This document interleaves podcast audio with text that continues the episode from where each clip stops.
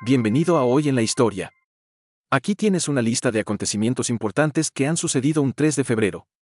1900, el ministro de Guerra mexicano, general Bernardo Reyes, anuncia la propuesta de paz, que ofrece a los nativos yaquis para poner fin a su sublevación independentista, la garantía de mantener la propiedad de sus tierras y el derecho a la ciudadanía mexicana. 1923, Gran Bretaña reconoce su deuda de 4.600 millones de dólares con Estados Unidos.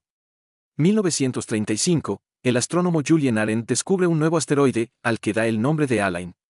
1945, en el marco de la Segunda Guerra Mundial, tropas estadounidenses entran en Manila. 1971, la OPEP fija unilateralmente los precios del petróleo. 1991, el Partido Comunista Italiano deja de existir oficialmente tras 70 años de historia, al aprobar el vigésimo Congreso, su conversión en el Partido Democrático de la Izquierda.